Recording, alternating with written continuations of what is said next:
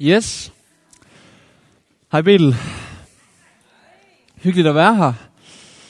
Det er, det er dejligt at være til sådan en dagligstuestemning med sofaer foran til de, øh, til de fem heldige heroppe. Yes, sådan.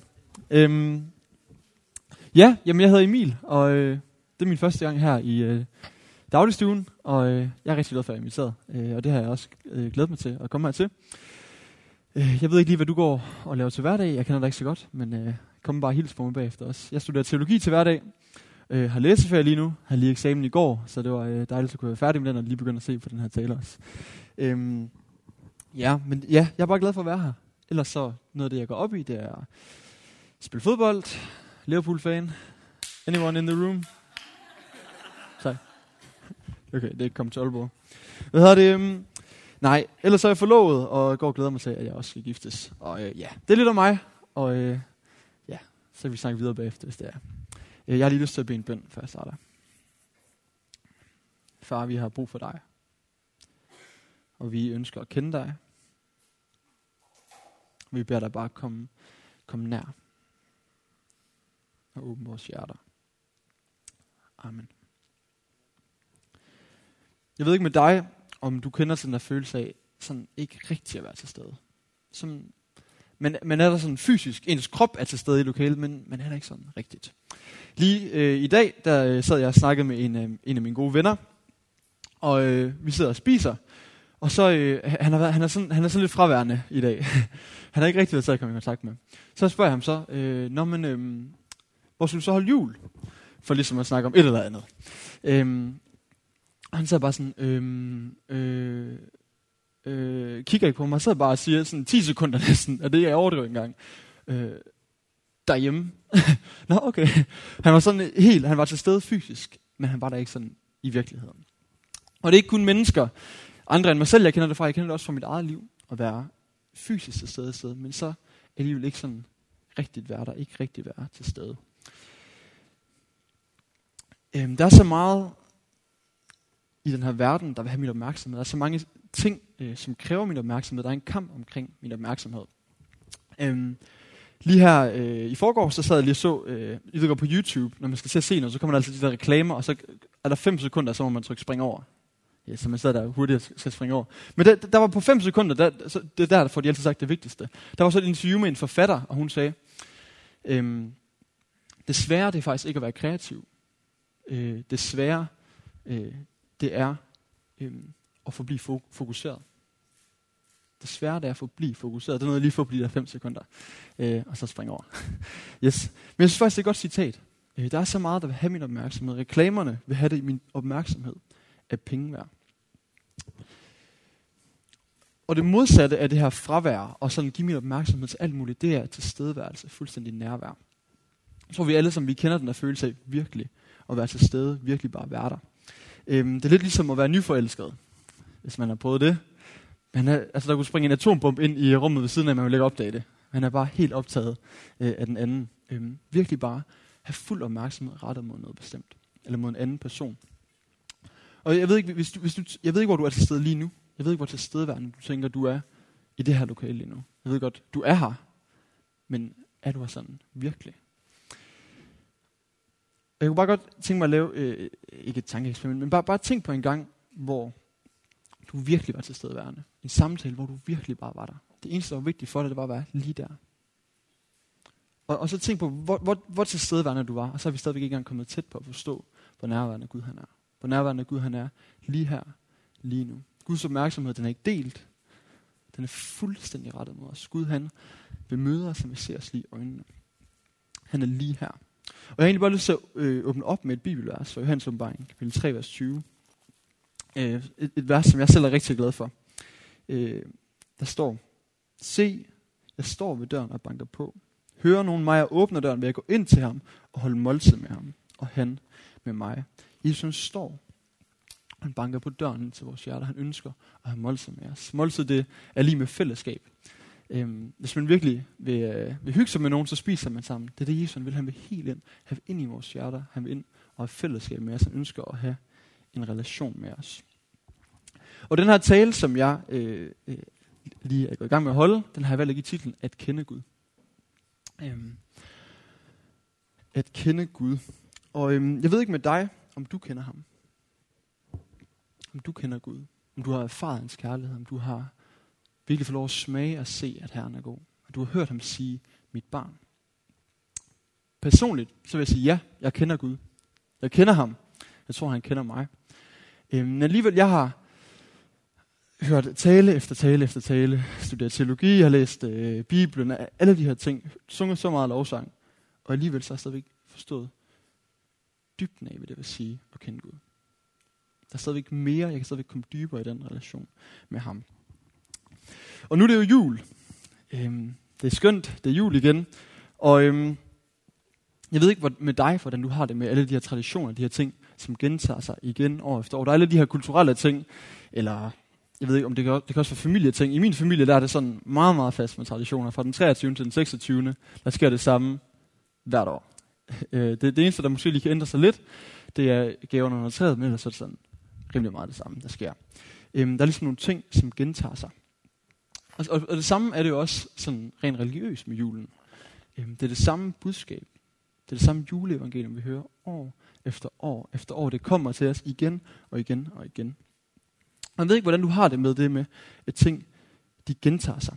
Øhm, det kan nogle gange godt blive lidt trivielt, Øh, og skulle høre om det, man har hørt så mange gange igen. Når juleevangeliet begynder, man er bare sådan, ja, jeg kender det godt. Jeg ved, jeg ved godt, hvad der sker nu. Øhm, det er ikke så, le- så meget en overraskelse længere.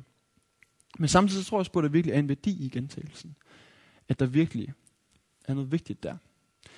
Fordi det er så let at glemme. Jeg kan så let glemme, hvad der er vigtigt. Jeg kan så let glemme, hvem Gud han egentlig er.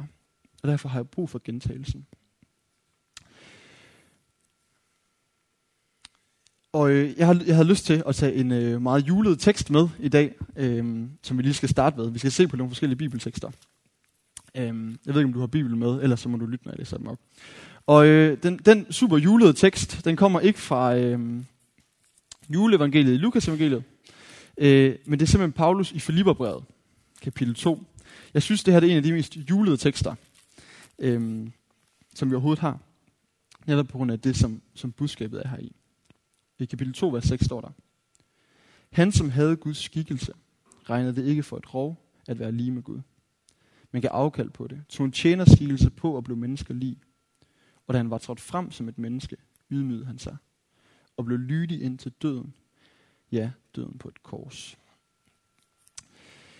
Det er fantastiske, nogle fantastiske vers. Man kalder det Filipperbrevshymnen.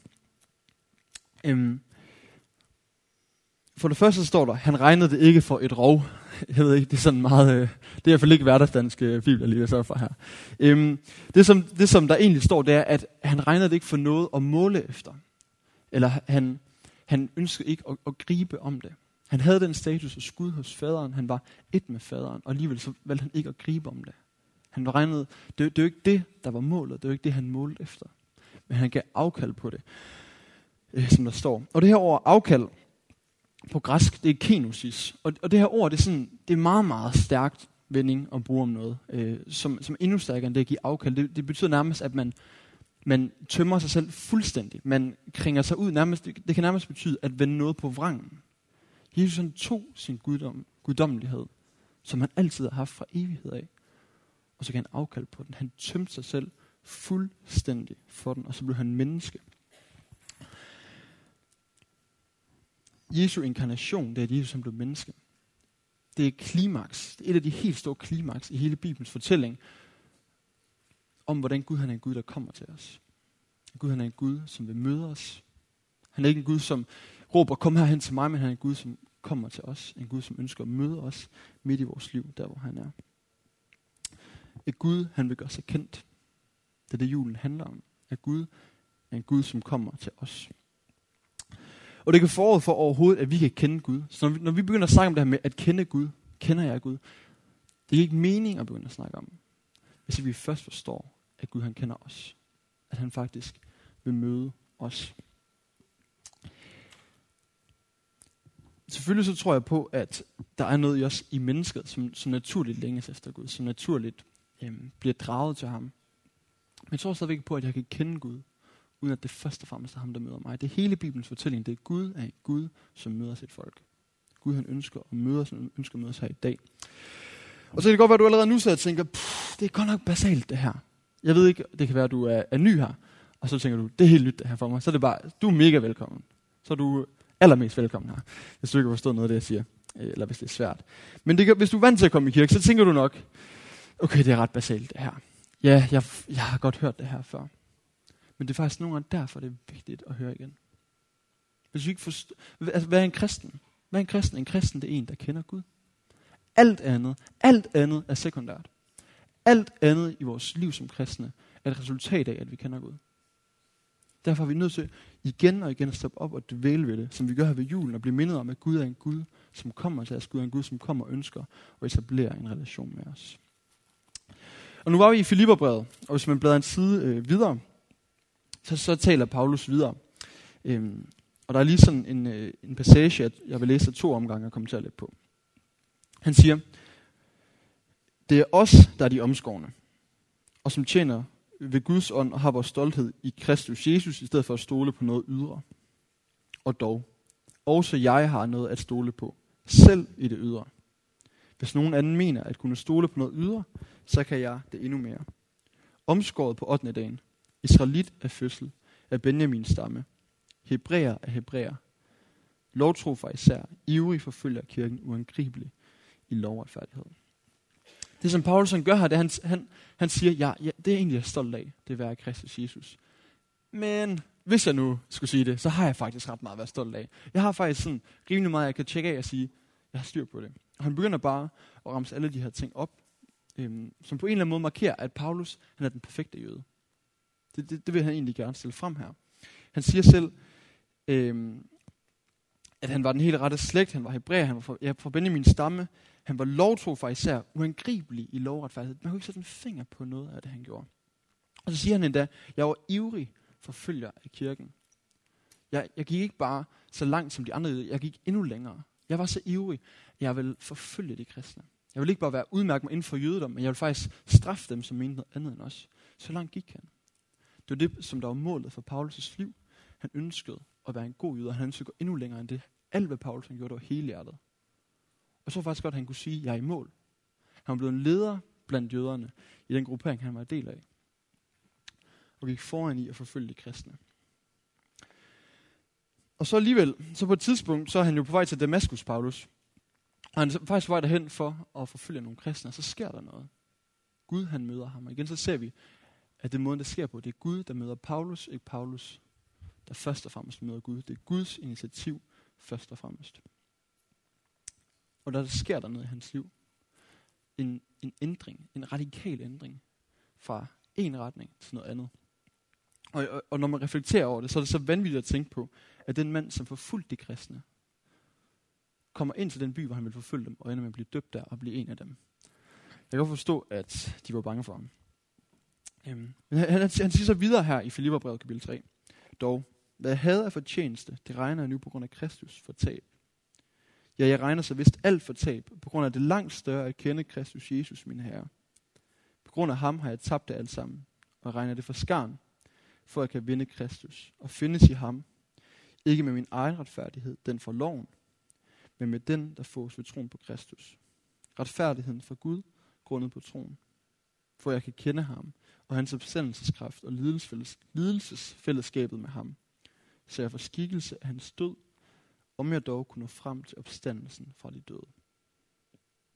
Det er vildt, det han siger ham. Alt, hvad jeg havde fortjent, alt det, jeg havde opnået, det regner jeg nu for tab. Han siger ikke bare, at jeg regner det for tab, jeg regner alt for tab. Jeg regner det for skarn. Og igen så har vi et eller andet mærkeligt ord, vi har oversat med. Det som der egentlig står, det er, at jeg regner det for lort. Skybala, det betyder lort. Det er afføring. Mit gamle liv er lig med afføring. Så stor en ændring er der sket i hans liv. Så stort er det for ham at kende Kristus. Han siger endda, det er på grund af ham, at jeg har tabt alt sammen. Når jeg spiller fodboldkamp, så er nogen gange taget hjem og tænkt, det var på grund af ham, vi tabte. Det var målmandens drop, eller ham, der ikke scorede, eller et eller andet. Og så er det sjældent med sådan en positiv tone, jeg siger, det var på grund af ham, øh, at vi tabte. Men, men Paulus kan med glæde, med jubel sige, det var på grund af ham, jeg tabte det hele. Og ved du hvad? Jeg vandt. For det er langt større at kende Kristus Jesus, min herre. Det er så meget større, at uanset hvad jeg stræber efter i livet, så der er intet, der kommer i nærheden af det her. Der er intet, der kommer i nærheden af at kende Jesus. Det var det, han brændte for. Det var det, han ønskede med hele sit liv. Andet steder øh, i evangeliet, når Paulus han beder for menigheder, så den først og fremmest beder om, det er, at de må kende Gud. I Epheserbrevet, der taler han også om, hvordan de må kende højden og dybden og bredden og længden af Guds kærlighed. For en dybere erkendelse af, hvem Gud han egentlig er. Ja, det kan godt være, de kendte Gud, men han, han bad bare om, at de må kende ham bedre og bedre og bedre. Jeg tror, det havde bøn i hans eget liv. Gud, jeg vil kende dig bedre. Gud, jeg ønsker at kende dig endnu bedre. Jeg ønsker at gå endnu dybere med, med dig. Og det var det, der blev målet for Paulus' liv. At kende Jesus. Jeg har øh, på et tidspunkt været på D S S. Det, er, det står for Discipleship Training School. Det er en organisation, der hedder Y W A M. Kender I? Der er nogen. Sådan. Yes, jeg var afsted i to tusind og femten i Australien. Det var virkelig en dejlig oplevelse. Jeg ved ikke, om der er nogen af jer, der holder sabbatår, eller er på vej til sabbatår. Sådan et eller andet. Jeg vil bare sige, at den bedste investering, man kan gøre, det er at investere i sin, i sin relation med Gud. Der er simpelthen, tag et halvt år ud af din kalender, gør et eller andet, og investere i din relation med Gud. Det er virkelig det værd. Jeg var afsted der i Australien, og jeg fik virkelig meget ud af det. Jeg var bare fyldt op, da jeg kom hjem. Sådan deres motto, det er know God and make him known. Kend Gud og gør ham kendt. Jeg var fuldstændig fejret op, da jeg kommer hjem, og jeg var bare sådan, yes, men alle de skal bare høre om Jesus, og det, det var så fedt. Øhm, og så, jeg, så jeg har været hjemme cirka en uges tid, så er der en af mine veninder, hun skal giftes, og jeg er, er med til reception. Og øhm, så er der en, som jeg kender sådan perifært, jeg tror, jeg snakkede med ham en gang måske. Han kommer hen til mig og hilser på mig, øh, og det første, han spørger, han siger, hej, ja, hej, og siger, nå, jeg hørte, du var på D S S, ja, det er rigtigt. Nå, men jeg har bare hørt, at øh, der er jo alle mulige forskellige kirker der, og øhm, jeg har bare hørt sådan ret mange sådan negative ting omkring, øh, omkring det, og øhm, ja, var, var det lige så dårligt, som jeg har hørt om? Sådan lidt eller det for en formuleret. Og jeg tænker bare, det er et fair nok spørgsmål.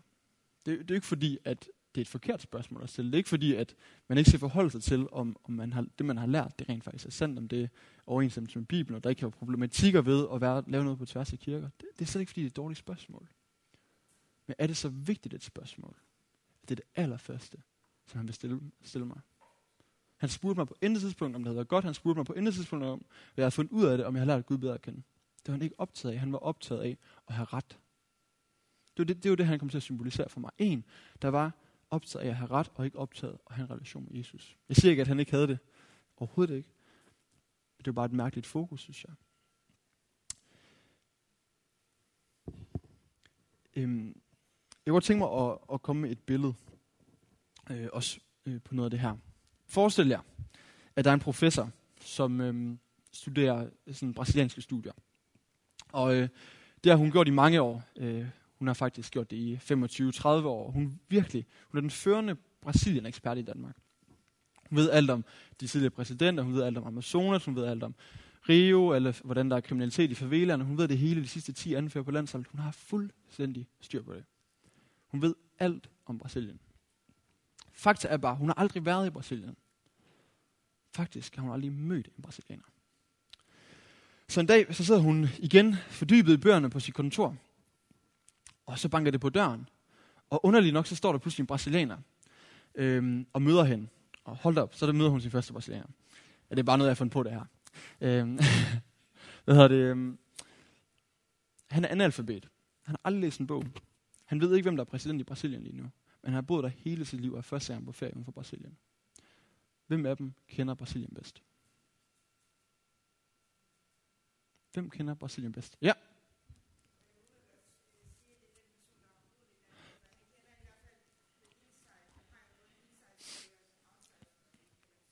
Enig.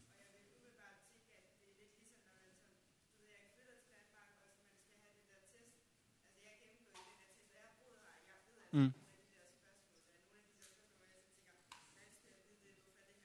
Mm. Fremragende pointe. Og det er nemlig også, på engelsk, der har man en god distinktion øhm, mellem knowing og knowing about. Man kan ikke rigtig lave den øh, på dansk. Øhm, men den her kvinde havde knowing about Brasilien, end han havde knowing. Og sådan kan det faktisk også godt være med vores relation med Gud. Jeg er selv i gang med at studere teologi. Det er en seks til seks komma fem år lang teologisk uddannelse. Vi lærer græsk og hebraisk, så vi kan læse Bibelen på originalsprogene. Vi læser Bibelen, vi studerer den, vi snakker med Paulus, han rent faktisk mente. Og øh, alle de her ting, man har dogmatik og alle mulige teologiske discipliner. Men man kan studere teologi i seks år. Man kan læse sin Bibel hver dag i seks år. Og ikke være kommet en millimeter tættere på at kende Gud. Man kan være, have ham lige så langt væk stadigvæk. Han kan være lige så meget bare en teori, som da man gik i gang med at læse alle de bøger. Og sådan kan det også være med os i kirke. Vi kan faktisk komme i kirke hele livet. Og så alligevel bare holde Gud herude. Have ham som en eller anden teori. Og, og, og jeg tror, når, når vi gør Gud til en eller anden teori, og sådan fjerner det personlige aspekt i det, så får vi lov at holde ham herude. Så, så er han sådan en, vi snakker om. Han er ikke sådan en, vi beder til. Han er ikke en, vi mødes med. Han er ikke en, vi har en relation med. Der er et citat af en, der hedder J I Packer, som jeg vil læse det lidt langt øh, på engelsk. Han siger, "You can have all the right notions in your head, without ever tasting in your heart the realities to which they refer. And a simple Bible reader and a sermon hearer who is full of the Holy Spirit will develop a far deeper acquaintance with God, with his God and Savior, than a more learned scholar who is content with being theologically correct." Okay, jeg oversætter lige til dansk hurtigt. Um, man kan have alle de teologiske, man kan have teologisk ret, men stadigvæk ikke have en dyb relation med Gud. Det er egentlig bare det, han siger.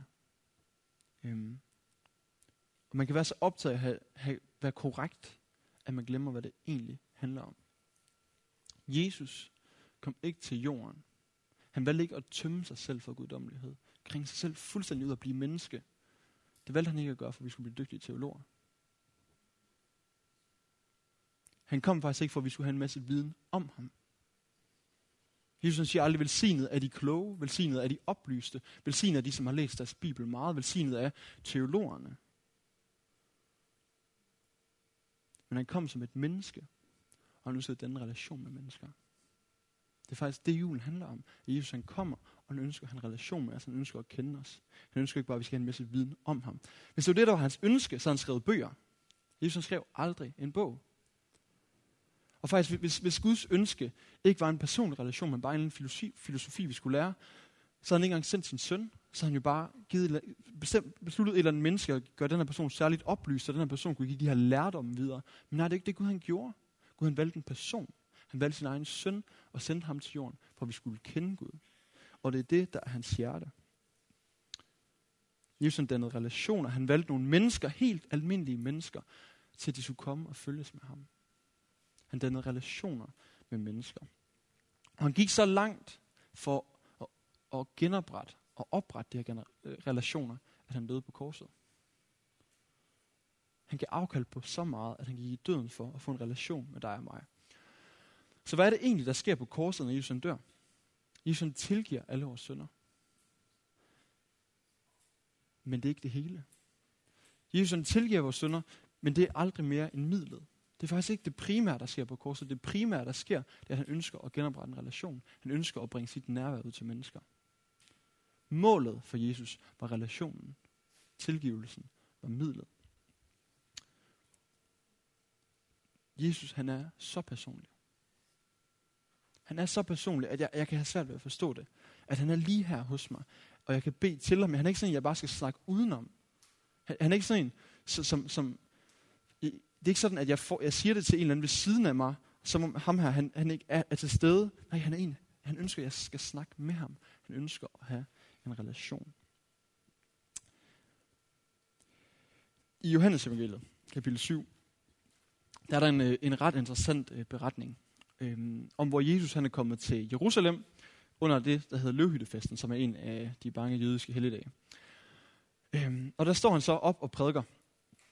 Og de skriftkloge og ypperstepræsterne, de bliver mere og mere bekymret for det, som Jesus han er, han er i gang med. Han er ved at ligesom at øh, omstyrte det hele. Øh, og, de, og de sidder der, derhjemme og siger, nej, nu er han kommet igen, ham her. Okay, hvad, hvad gør vi ved det? Og øh, de, de har måske egentlig aldrig mødt ham. Det står der ikke, om de har, men det, det har de sandsynligvis ikke på det tidspunkt. Det er i hvert fald flere af dem, der ikke har. Og så udvælger de så nogle af tempelvagterne. Og siger de, ved I hvad, nu går I hen, og så fjerner I ham. Fordi vi gider ikke, at han er der. Og, øh, De her tempelvagter, de kommer så hen, så står Jesus bare og prædiker, og der står, de tør ikke at tage ham. Og han fortsætter med at prædike, og de lytter lidt mere, og til sidst så går de hjem igen til ypperstepræsterne. Og de har ikke Jesus med, som de er blevet bedt om. Og så siger ypperstepræsterne, hvorfor tog I ham ikke med? Og deres svar, det er, aldrig har noget menneske talt sådan.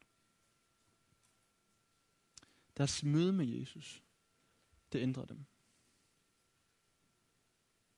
Ypperstepræsterne, farisæerne, de teoretiserede Jesus. Han var den her filosofi, den her teori.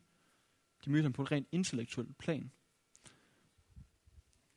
Men de her tempelvagter, de så Jesus, de hørte ham tale, og så skete der noget. Der sker noget, når vi møder Jesus. Det er der, det hele starter. Alt andet som kristen kommer derfra. Aldrig har nogen, aldrig har noget menneske talt sådan. Det var deres reaktion på at møde Jesus. Og det er jo så ikke vil sige med det her. Det er jo ikke, at teologi er ligegyldigt. Eller at, at, at vi skal være ligeglade med at få viden, at vi skal være, ikke skal læse i vores bibel. Det er slet ikke det, jeg er ude på at sige. Men hvorfor er det, vi gør det? Hvad er motivationen til at gøre det? Gør vi det for at få en masse viden, eller gør vi det for rent faktisk at mødes med Jesus? Timothy Keller, han har sagt sådan her, you can know about God without knowing him, but you cannot know God without knowing about him. Man kan kun skabe om Gud, uden at kende ham. Men hvis vi virkelig kender Gud, så, så, så er det også lige, vi ved noget om ham. Eller hvis man bare sådan rent medmenneskeligt tænker over det, der er jo ikke noget menneske, som jeg kender, som jeg ikke ved noget om. De to ting skal følge sig, det er som om, det er to ben, som skal gå sammen. Øhm. Ja. Jeg har lyst til at øhm, snakke om øh, en beretning, som Jesus fortæller i Lukas evangeliet, kapitel syv. Øh, om, om en kvinde, som kommer hen øh, i en farisæers hus. Og det er sådan, at der er en farisæer, som var en af de øh, religiøse ledere på det tidspunkt, øh, der holder en fest. Og øh, så inviterer han Jesus hjem forbi sig. Og øh, så, måden det fungerede på på det her tidspunkt, det var, at øh, når man spiste, så lå man ned. Så Jesus han ligger der ved bordet, og de er i gang med at have et måltid. Jeg tænker, det må have ret lækkert øh, at ligge til bordet der. Øhm. Men Jesus han ligger der, og så lige pludselig kommer der en kvinde ind øh, øh, i rummet. Og øh, hendes opførsel er mærkelig. Hun går hen, så stiller hun sig bag ved Jesus. Og så knæler hun ned. Og så begynder hun at græde. Og så hendes tårer, de falder ned på Jesu fødder. Og så bøjer hun sig ned, så tager hun sit hår. Og så begynder hun at tørre vaskens fødder i væsken fra hendes tårer. Bruges hår, eget hår som håndklæde. Så begynder hun der at kysse hans fødder, som har gået rundt en hel dag. Havde været rimelig ulækker. Hun kysser hans fødder. Mærkelig, mærkelig scene. Og sammen så, så sidder ham her farisæeren, som har inviteret Jesus hjem. Og hende af kvinden, hun er ikke inviteret. Hun er bare gået ind i huset, så hun gjort, lavet den her øh, handling. Og han sidder der og tænker, står, at han tænker, hvis den mand var profet, ville han vide, hvad det er for en slags kvinde, der rører ved ham. At det er en, der lever i synd. Hende af kvinden, hun var sandsynligvis prostitueret. Og Jesus han, øh, henvender sig så til farisæeren, og han fortæller en lignelse. Og i rettesætter farisæeren. Og så slutter han med den her kommentar, at hendes sønner er tilgivet. Ikke bare hendes sønner, men hendes mange sønner er tilgivet, siden hun har elsket meget. Og han siger til hende, din tro har frelst dig. Gå bort med fred. Vi har altså to personer her, som begge to er til stede sammen med Jesus. Men hvem er det egentlig, der kender ham? For især da han står med sine korsagte arme, han peger bare på kvinden. Han fordømmer hende. Det eneste, han er optaget af, det er sig selv. Jeg tror ikke, at han kender ikke Gud. Han det eneste, han kender til, det er sin egen selvretfærdighed. Sin egen selvoptagethed, sin egen præstation. Han er så optaget af, der sidder den her kendte mand i sit eget hjem. Han optager sig selv og intet andet. Og så kommer der kvinden her, som ydmyger sig selv så maksimalt meget, at jeg ikke engang kan fatte, hvor ydmygende det er, det hun har gang i. Hun knæler ned, og så står der, at hun elsker meget. De, der kender Gud, de elsker meget. Og så man ikke ligesom farisæeren, der kun havde lyst til at kende sig selv, og kunne være optaget af sin egen retfærdighed. Kvinden, hun kendte Gud, for især han havde kun kundskab om, hvem Jesus var. Han forstod ikke, hvad det var for en mand, der var kommet ind i hans hjem. At det var ham, som ville gå i døden for ham. Ville gå i døden for at etablere en relation med ham. Ville gå i døden for at være nærværende ind i hans liv. Det forstod for især han ikke. Han forstod ikke julens budskab om, at Gud er en Gud, der kommer til ham. At Gud han ikke er en Gud, man skal gøre sig fortjent til en Gud, man skal gøre sig god nok til. Men at Gud er en Gud, som møder os. Som er et menneske, der møder os som et menneske. Så det jeg håber, øhm, at vi også tager med herfra i dag, det er, at den her jul ikke bare bliver en jul, der bare bliver en gentagelse. Ja, det kan godt være, at vi har hørt det der juleevangelium før. Og ja, det kan godt være, at det er helt vildt basalt at høre om, at det er vigtigt at have en relation med Jesus. Men vi må aldrig, aldrig glemme det. Og vi kan være som fariseren, der sidder i kirken, og så bare med korslagte arme sige, ja, ja, det ved jeg da godt, det der. Ja, ja, jeg har styr på det. Ja, ja, men de andre der er jo de, der har brug for mere tilgivelse, end jeg har. Jeg har, jeg har styr på mit eget. Jeg, jeg er da lovtro. Jeg har da gjort alt det, som jeg skulle gøre. Eller vi kan være som kvinden. Vi kan være som kvinden, der knæler ned. Pladask kaster sig ned for, at Jesus siger, jeg har bare brug for dig. Jeg har faktisk bare brug for, at du vil være min frelser. Jeg har brug for, at du vil være min ven. Jeg har faktisk brug for, at du kommer helt nær. Så jeg håber, at det her det må blive en jul, hvor Gud han er ikke en, vi taler om. Han er en, vi taler med. Han kom til jorden for, at vi skulle kende ham. Jesus døde på korset, for at vi kunne få en relation med ham, for at vi kunne få lov at opleve hans nærvær.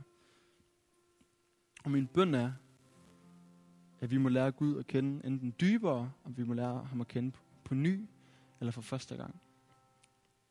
Det er virkelig min bøn, at vi må kunne sige ligesom Paulus, det er så meget større at kende Jesus. Der er intet andet, jeg ønsker i mit liv, end at kende Jesus.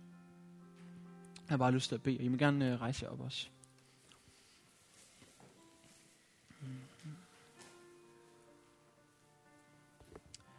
Jesus, vi ønsker at kende dig. Og tak, at du er kommet til jorden, og du har gjort dig kendt for os.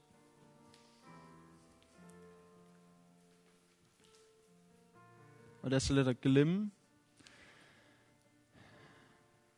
hvad det egentlig er, der er vigtigt. Tak, at du ikke kom med en eller anden færdig filosofi, at du ikke gav os nogle udenadsvers, vi bare skulle lære, og så recitere. Men du kom med din egen person. Du tømte dig selv, for at vi kunne blive fyldt. Du ønsker at se os i øjnene, du ønsker at være helt nærværende. Jesus, du er helt nærværende lige nu. Du er helt nærværende i vores liv. Jeg beder bare for det fællesskab, som er her. Jesus, må du være en levende person her, og ikke bare en, som vi taler om, men en, vi taler med. En, som vi vandrer sammen med. Må du være ham, som bærer os.